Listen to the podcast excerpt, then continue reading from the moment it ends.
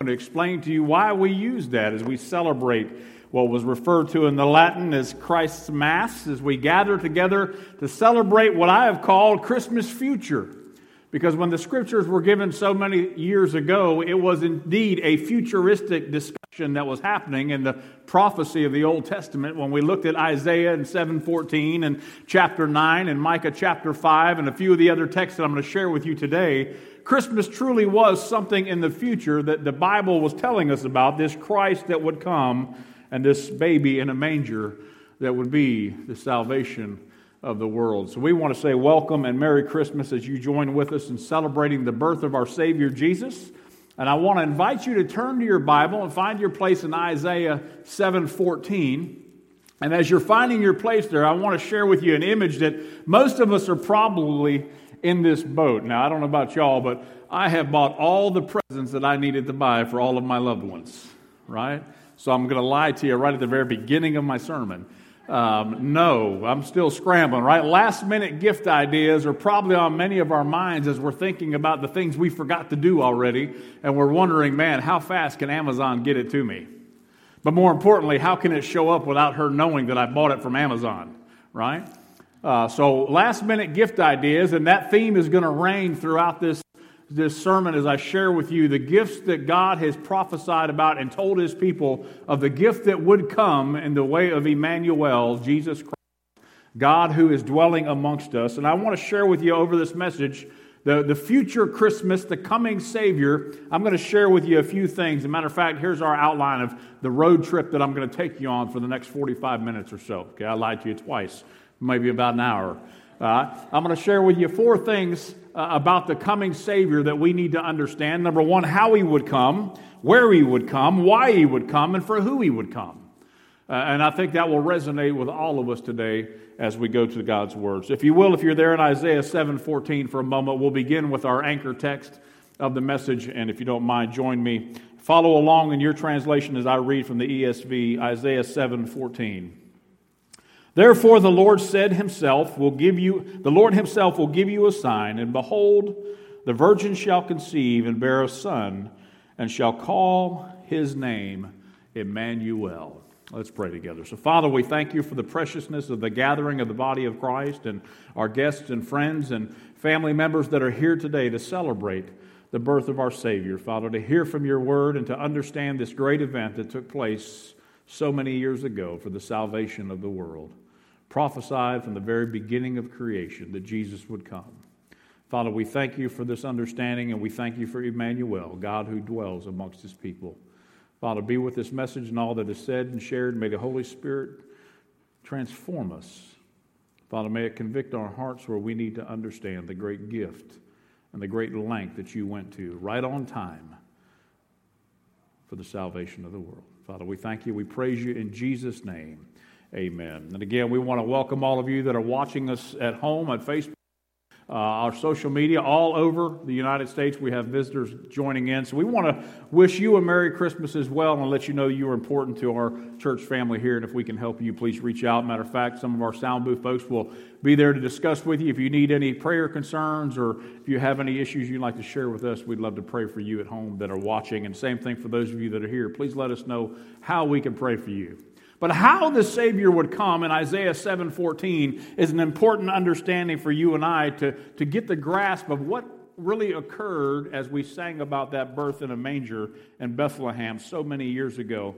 In Isaiah 7:14, we see a few things that have taken place in the text. Follow along, read it one more time with me. A fairly short sentence here. Therefore, the Lord Himself will give you a sign. Behold, the virgin shall conceive and bear a son and you shall call his name Emmanuel.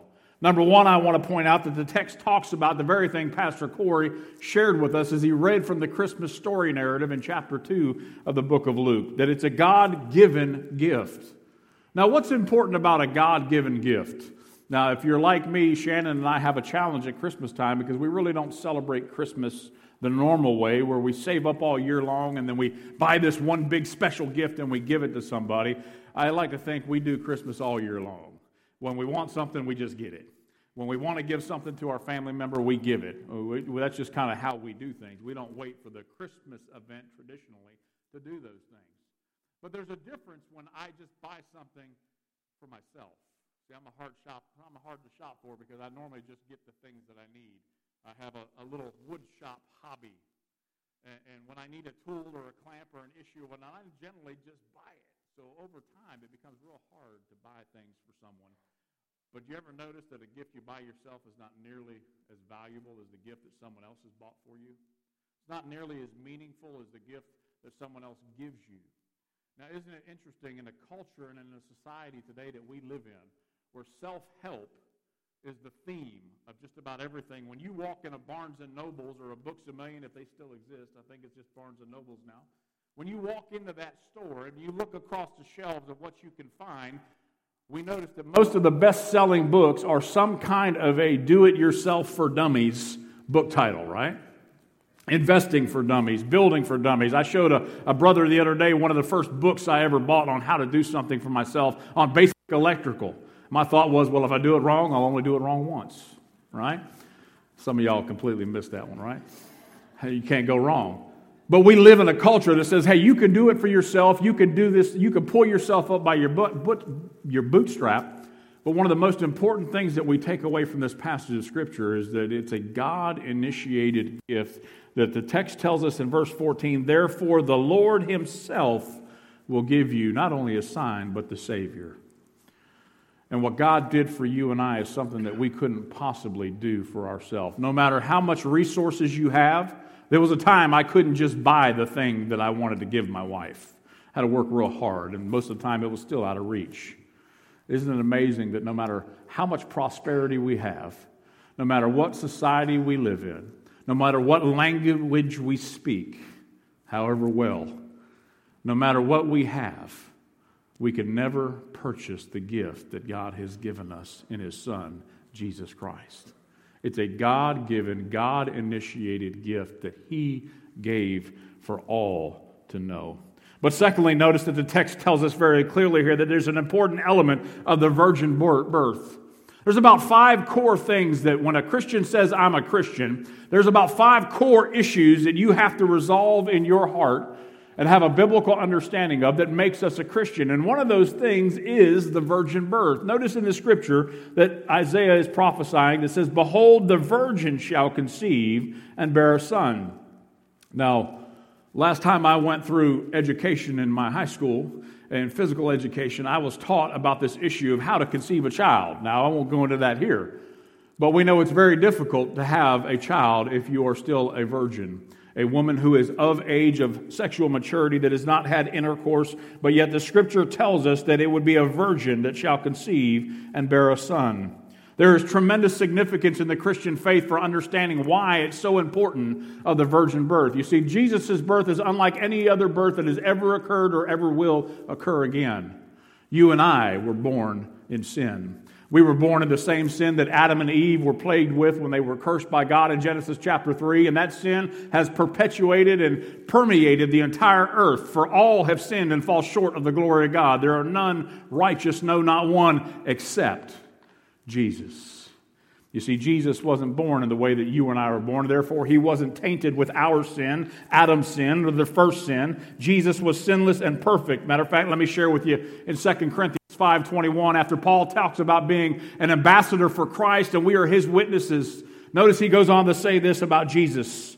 For our sake, he made him to be sin, who knew no sin, that in him we might become the righteousness of God.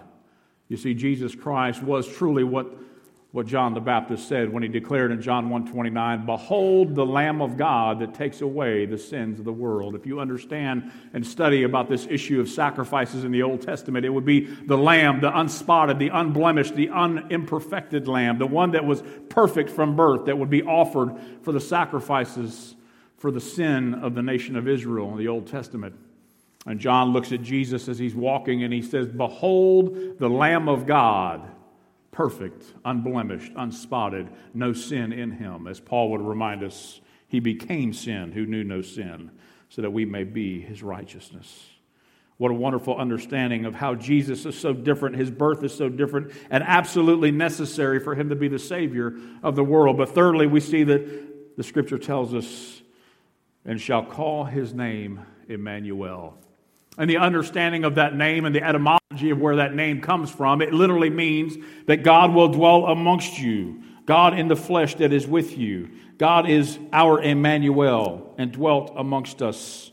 In John chapter 1 and verses 1 through 5, and in John 14, we understand that this God in the flesh that has dwelt amongst his people is such a radical concept.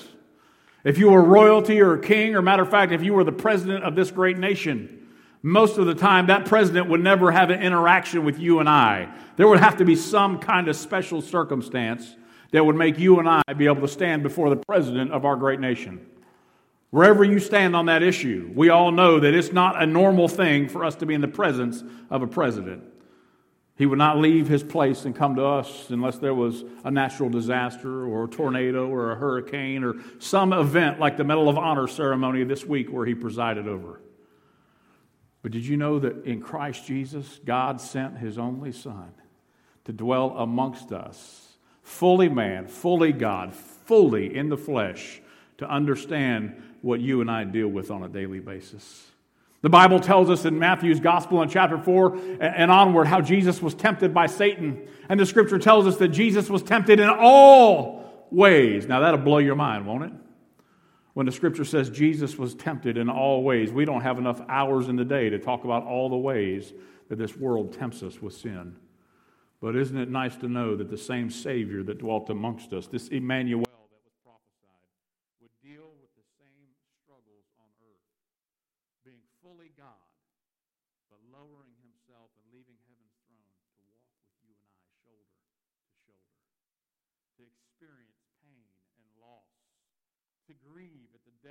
loved one by the name of Lazarus, and Jesus wept, the scriptures tell us. To know what it's like to fellowship and have communion, to be persecuted, to be spit upon, to be spat upon, to be smitten, if you will. He did that for you and me. What a wonderful Savior that we have. How he would come. God's given gift, a sinless Savior, and God in the flesh. John 1.14 reminds us that the Word became flesh and dwelt amongst us. You see, God wasn't too important to not visit his people. He not only visited, but he took up residency here. Did you know what happens when you come to Christ? When we put our trust and faith in Jesus Christ and the Holy Spirit draws us into that relationship with the, with the God, the Creator, you know that he gives us the Holy Spirit that dwells now within our heart. What a wonderful understanding of this Emmanuel in its complete perfection as it dwells with us today to guide us through the Holy Spirit. Now, I've got an image as we sang about this. You may have wondered what it looked like on that day. Now, this is probably a poor rendering of, of what the birth of Jesus, when the shepherds found and went and saw this babe lying in a manger and rejoiced, and the angels and the heavenly hosts were singing and all of those things. But where would he come? How would we know? How would the wise men see and search out this star and the magi go and find this baby lying in a manger in a, in a trough? How would they know what was to take place? Well, Scripture tells us. If you want to find your place in Micah chapter 5 and verse 2, I'm going to put it up on the screen for you if you want to follow along. But the Scriptures tell us about this birth of the Savior that would come. In Micah 5 2, the following is, is stated about the birth of Jesus. But you, O Bethlehem, Ephratah, who are too little to be among the clans of Judah, from you shall come forth for me one who is to be ruler in Israel, whose coming forth is from of old, from ancient days. You see, where Jesus would be born was something that the, the, the Jews studied and tried to figure out, but Scripture was very clear in this, this minor prophet's prophecy that Bethlehem, Ephratah. Ephratah was the old name for Bethlehem. Matter of fact, let me share with you Bethlehem, what it means when you do the etymology and break the word Bethlehem apart. You find out that it means place of bread or the house of bread, the place where bread was dwelling. Now, you might scratch your head and say, well, that really has no real significance. What does it matter that this was called the house of bread or the place of bread? Let me share with you something that just kind of rocked me a little bit when, when I, I heard Jesus make this statement in John chapter 6, 35. Well, I, I read about it. He didn't actually speak it to me, but I read this. John 6, 35. Check out what Jesus says now, who was born in Bethlehem Ephratah, this little place, this house of bread, this place of bread. And Jesus says the following I am the bread of life. In heaven and on earth, excuse me, I am the bread of life. Whoever comes to me shall not hunger, and whoever believes in me shall never thirst. Isn't it interesting that this Savior, this Jesus, who was born in a place of bread, now goes on and proclaims to the world in his public ministry that it's not the place of bread that saves you, it's the bread of life that saves you. Whoever comes to me shall not hunger. Whoever thirsts in me shall never, whoever believes in me shall never thirst. What a wonderful understanding of where the Savior would come and where he would be born. If you ever have the privilege of going to Bethlehem, it's just a small, little, obscure place. No real significance. I would argue if we didn't understand our faith in Christianity and if Jesus had not been born in Bethlehem, we probably wouldn't even speak the word Bethlehem in our society and culture today. But isn't it amazing how God can use something little of insignificance to profoundly impact the world? Isn't it wonderful how the scripture also reassures us that God uses those who are weak, those who are not the best of everything to confound the world, and He allows the fools to confound the wise. He allows the simple, ordinary people to have a relationship with the King of Kings and the Lord of Lords. What a testimony to what Jesus does in the life of whoever believes upon him and calls upon his name. Not only will they not hunger, not only will they never thirst, but they will have an intimate personal relationship with the God who spoke this world into existence. Folks, that's what we have in Jesus. Colossians reminds us that from, from him all things were created in heaven and on earth, visible and invisible, whether thrones or dominions or rulers or authorities. All things were created through him and for him. The little baby born in Bethlehem, an insignificant place, but an impact upon the world that is still changing the lives of people every single day. If you're hungry, come to Jesus. If you're thirsty, he will quench your thirst.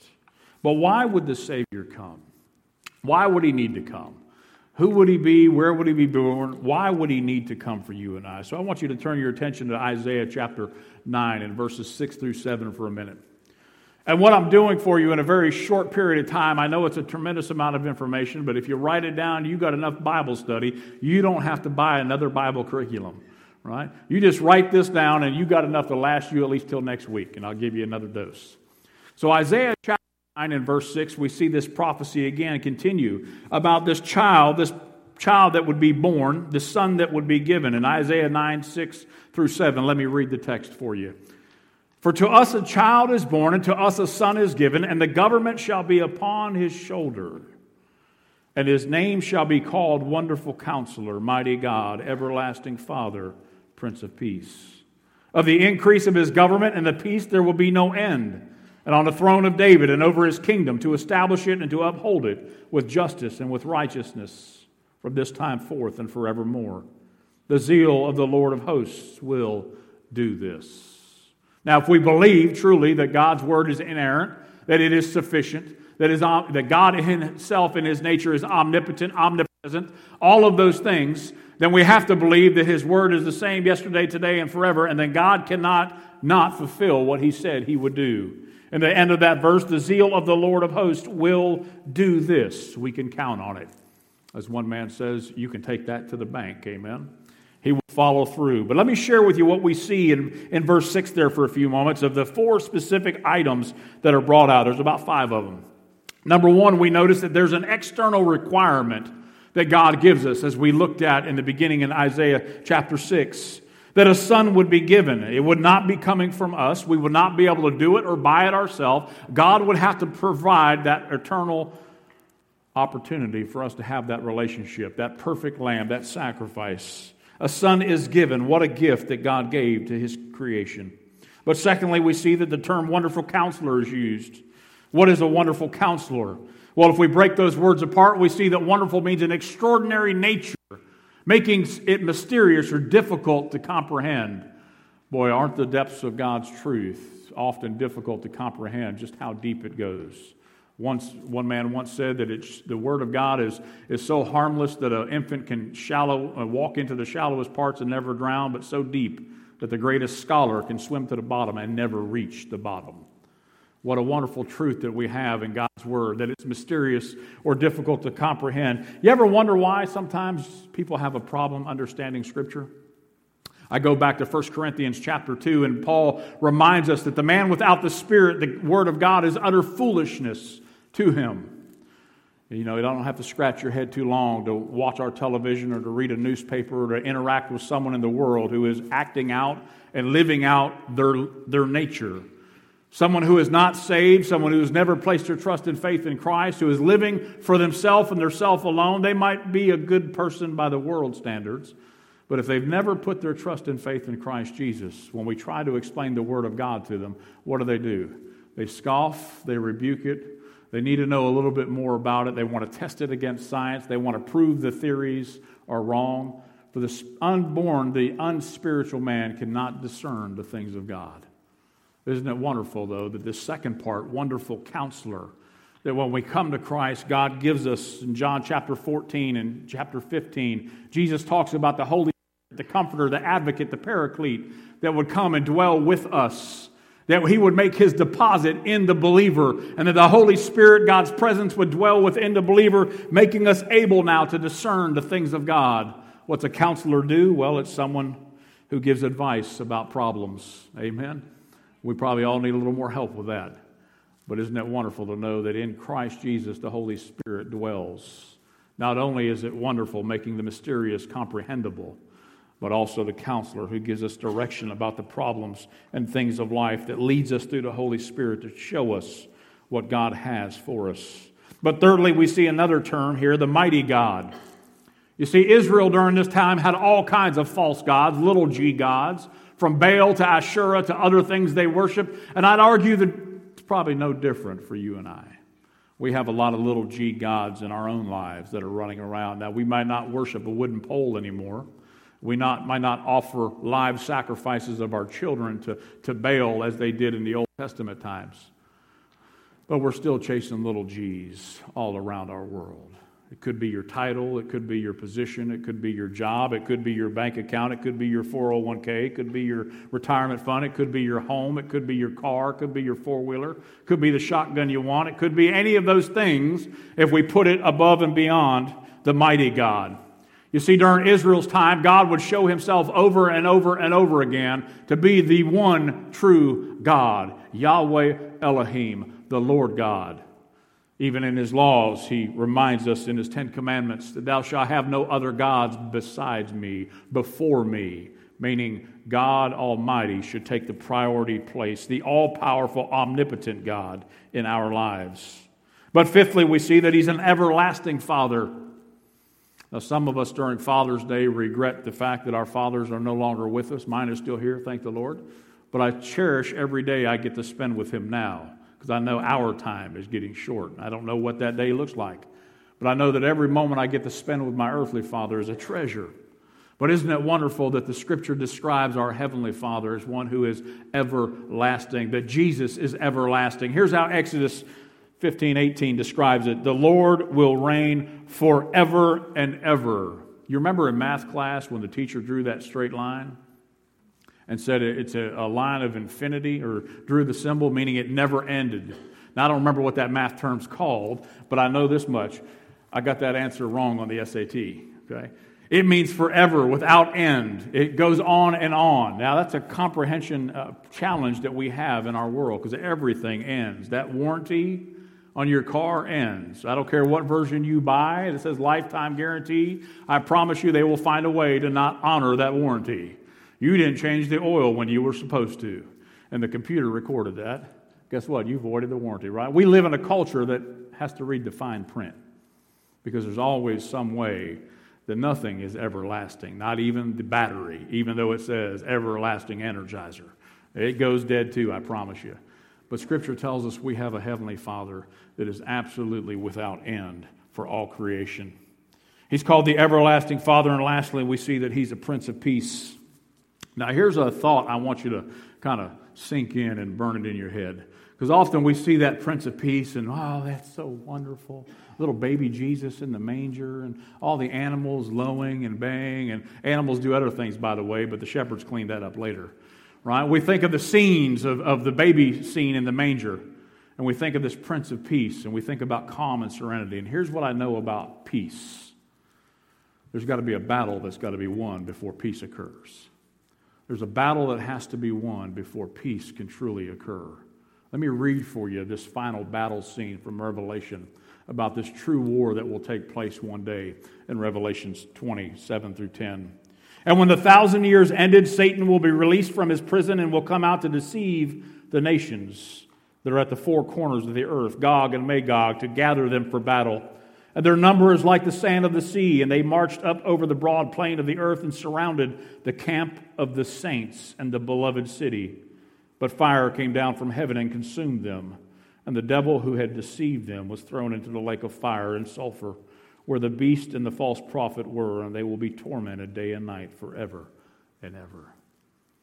You see, the Savior would come to truly bring peace on earth. And I would argue that even if we stay out of the prophetic book of the Revelation in the New Testament, I'd argue that in order for us to have peace in our life, Jesus has come to win the battle that we have in the flesh, the battle that wages with every one of us against unrighteousness and righteousness, against sin and against holiness. And God has come to help us secure a victory that only He could do, a victory that only comes when we put our trust and faith in Jesus Christ. Whether we want to admit it or not, no matter how good our life is, no matter what level of peace you may think you are experiencing now without Jesus, it's a false peace. The peace deal will be broken at some point if it's brokered by men. Jesus brokers the only peace deal that will last for all eternity. Is your trust and faith in Christ. I want to share with you as we transition to my fourth point, real quick. This is what we're all excited about, right? Our kids are over there in children's church, but you adults are excited too. You just don't want to admit it, right? To get that little thing that you know your wife's been saving up for, or that thing that you bought for yourself and wrapped it from Santa. Yeah, right. This is what this is what it looks like for many of us in our Christmas homes. We, we've had a, and my parents are watching, and I know you're watching. So enough with the Christmas presents. Our room is full. All right. It's what our trees look like often. But have you ever seen what the first Christmas tree looked like? Let me give you a little picture of the first Christmas tree. First Christmas tree looked a little different than what we celebrate. First Christmas tree was a completely different image than what we often, and I love tradition. There's nothing, hear me, church, there's nothing wrong with celebrating the Christmas traditions of giving gifts and family and food and festivities and caroling and songs and all of those things. There's nothing wrong with that. I don't care where you come from, what book. I can debate you till the cows come home on this issue. We often try to hyper spiritualize these issues. But when we forget what the first Christmas looked like, is where we go wrong. When we forget why we celebrate Christ's Mass together that the birth of our Savior would ultimately result in the condemning of anyone who hangs on a tree. This is the tree that started it all. Jesus loved us so much that he'd be willing to offer that gift, not under a tree, but on a tree. So let me share with you the last part of this. Why? Why would he do this? And for who would the Savior come? For who would the Savior come? In John chapter 3, verse 16, it's a fairly well used and well known verse. Uh, I argue we don't often comprehend the true love that God has for us, this agapeo love that only God can have for his people. But let's read it and see and see if we can understand this gift that was offered on a tree some 2,000 years ago. For God so loved the world that he gave his only Son that whosoever believes in him should not perish but have eternal life. For God did not send his Son into the world to condemn the world, but in order that the world might be saved through him. Whoever believes in him is not condemned, but whoever does not believe in God, believe, is condemned already, because he has not believed in the name of the only Son of God. What a wonderful picture that we have of God's gift that he gave us what are the characteristics that we see in the scripture of God's gift? Number one, we see that it demonstrates God's great love for the world. The word cosmos in the Greek is used in this aspect of the text. And when we read it in its original languages, we often think that God's talking about his creation. But in reality, that world, God so loved the world, is referring to its people, those who he created in his image and his likeness. He created them male and female. And he gave them a specific purpose of having over all of the earth to procreate, to populate, to subdue it. He gave Adam the wonderful task of naming all of the, the creatures that crawled and flew and swam and all of those things. God had a specific role for his created man in his own image. Scripture tells us that humanity, humankind, are the only things ever made in the image of God. And God demonstrated his great love for us, that he not only sent his son Jesus, God in the flesh, Emmanuel, to dwell amongst us but then offering him up as indeed the Lamb of God that takes away the sins of the world. How great a love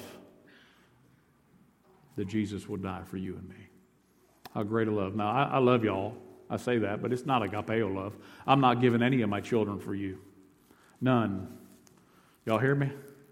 If it happens, just know it was by accident, right? I mean, that's really the way we think and the way our hearts operate as humankind. None of us would want to give our child for someone else, especially not a stranger, especially not someone we don't know, and especially not a wicked person. Hmm, go ahead and let him die and do whatever God's going to do with him. I could care less, right? That's the way our mind thinks, that's the way our hearts think. But isn't it wonderful that God died for the vilest of sinners? God died for the wretchest amongst us. And isn't it wonderful that one sin puts us in the same category as everyone else? There is no difference. From the murderer, from the child abuser, to the wife beater, to the drunkard, to the prostitute, etc., I can go on and on. To the slanderer, to the maligner, to the tax evasion guy, there's no difference in our need for salvation. That the demonstrated love of God, Jesus' death on the cross, paid it all for all of us if you put your trust and faith in Him. But secondly, notice in verse 17 that it declares God's desire. What is God's desire? Notice what it tells us in the text. For God did not send his Son into the world to condemn the world. Now, park there for a minute. Pull over to the side of the road. Often we hear the, the apologetic rebuke against Christianity that God is a God of judgment, of torment, of wrath, of, of death, a God of punishment. Now, those things come, but notice they only come to those who rebel. I mean, how many amongst us don't think that it's correct that if one of our children disobey, they get some form of punishment? And that every child's punishment is different based on the infraction that they occur, right? Some punishments that we divvy out as, as parents have greater severity based on the crime. But isn't it wonderful that with God, all sin is equal? There is no difference, that it's unrighteousness, and that unrighteousness keeps us out of the very presence of God. In the Old Testament, the Levitical priests, when they would enter in from Yom Kippur, the Day of Atonement, they would go into the Holy of Holies and they would go into the, the area of the tabernacle where the, the Holy of Holies was, where the Ark of the Covenant would be. The cherubim would be there, and he would go in and offer sacrifices first for himself on this Day of Atonement for the nation of Israel. And they would often tie a rope to his foot, and he would have bells on his garment so they could hear the high priest still moving around, jingling.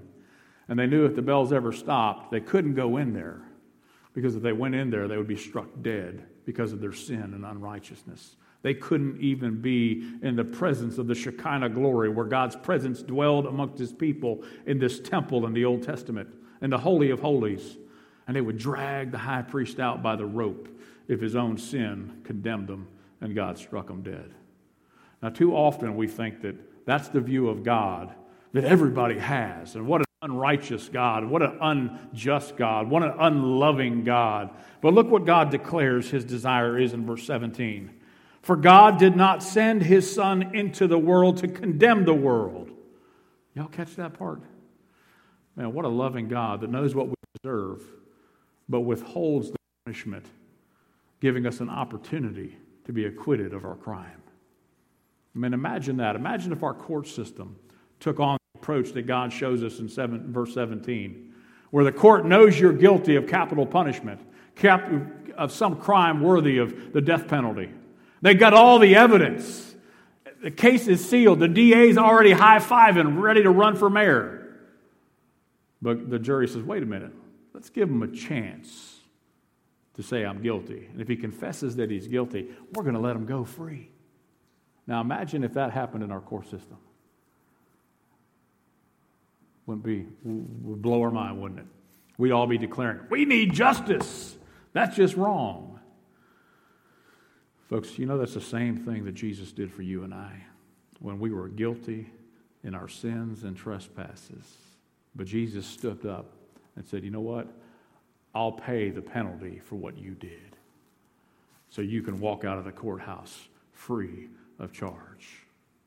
I'm often reminded, though, Jesus looked at one of the men that he healed that was lame and got him up, and he ended up walking and was able to do. And Jesus found him a few days later in the marketplace, and he looked at the man and he says, Good, sin no more, lest something worse should happen to you. Right? Don't take God's mercy and his love for granted. But God declared his desires not to condemn the world. Look in the second part of verse 17. But in order that the world might be saved through him. It's almost like the world says, you know what? Thank you for paying my fine in court, but I really don't want your money. I don't want your acquittal. I don't want your blessings. I don't want you to do that for me. I'd rather go do the time on death row instead of accepting the pardon that you're willing to offer me. It's unfortunate that that's the picture that often is looked at when we look at God's Word. But look in verse 18 with me. Not only does it demonstrate God's love, does it declare God's desires, but it decrees God's truth of what will take place. Look in verse 18. Whoever believes in him is not condemned. You can underline that in your Bible. You can highlight it. You can star it. You can asterisk. Because guess what, folks? I have to come back to that verse over and over and over and over when the little voice whispers in my head, What makes you good enough to be a preacher? What makes you good enough to teach Sunday school? What makes you good enough to witness to the waitress at lunch about Jesus when you know three days ago you did X, Y, or Z?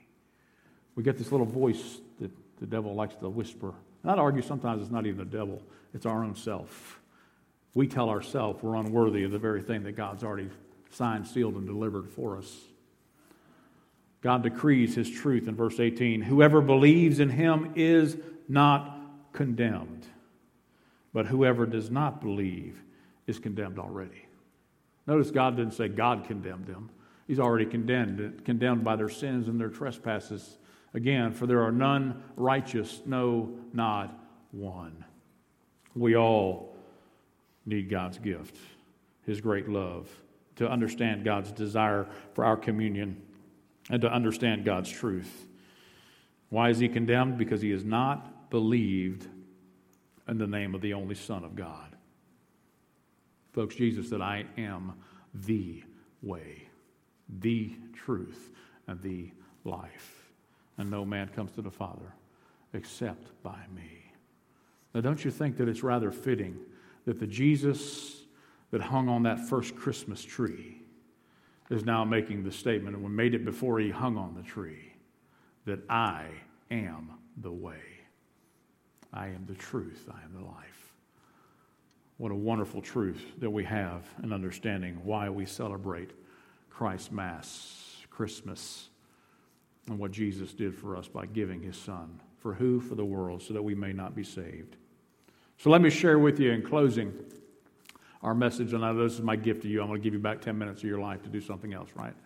So, my gift of closing to all of you, my last minute gift ideas. What gift are you giving this what gift can you share that will make an eternal difference with the world? Is it the gift of Christ, the gift of the Word of God to proclaim the salvation to the world? Or are we scrambling trying to give a gift that's going to perish eventually? Do we truly understand what this last minute gift idea was? There was a man hanging on the cross with Jesus that truly received a last minute gift and he put his trust in the faith in who Jesus was. Matter of fact, he rebuked his other criminal who was hanging on the other cross on the other side of Jesus. And he told him basically to shut up. He said, We deserve our penalty, but this man is innocent. He's done nothing deserving of death. But we're robbers. We're guilty. We deserve what we've gotten. And he looks to Jesus and he says, Remember me when you're in paradise. And Jesus forgave him of his sins right there. Today you will be with me in paradise, Jesus says to this man. Today you will be with me in paradise. His time was running out. But at the last minute, he received the gift of eternal life. Folks, I don't know the day and the hour in which each one of us will stand in the presence of Jesus, but I do know this much God's scripture is clear on the way, the truth, and the life to have a relationship with our Creator.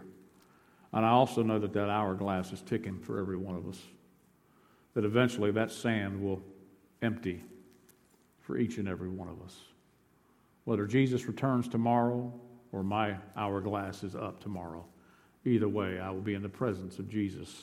I will either give an account for my sins and trespasses and hear, Depart from me, you worker of iniquity, for I knew you not. Or I will hear the words, Well done, my good and faithful servant. Enter into your master's rest. Folks, that's what we will hear, one or the other. It's not too late. Jesus is still ready to give a last minute gift to you in this season as we celebrate the birth of our Savior. With every head bowed and every eye closed, without shuffling around, just stay still for just a moment. Is God speaking to your heart?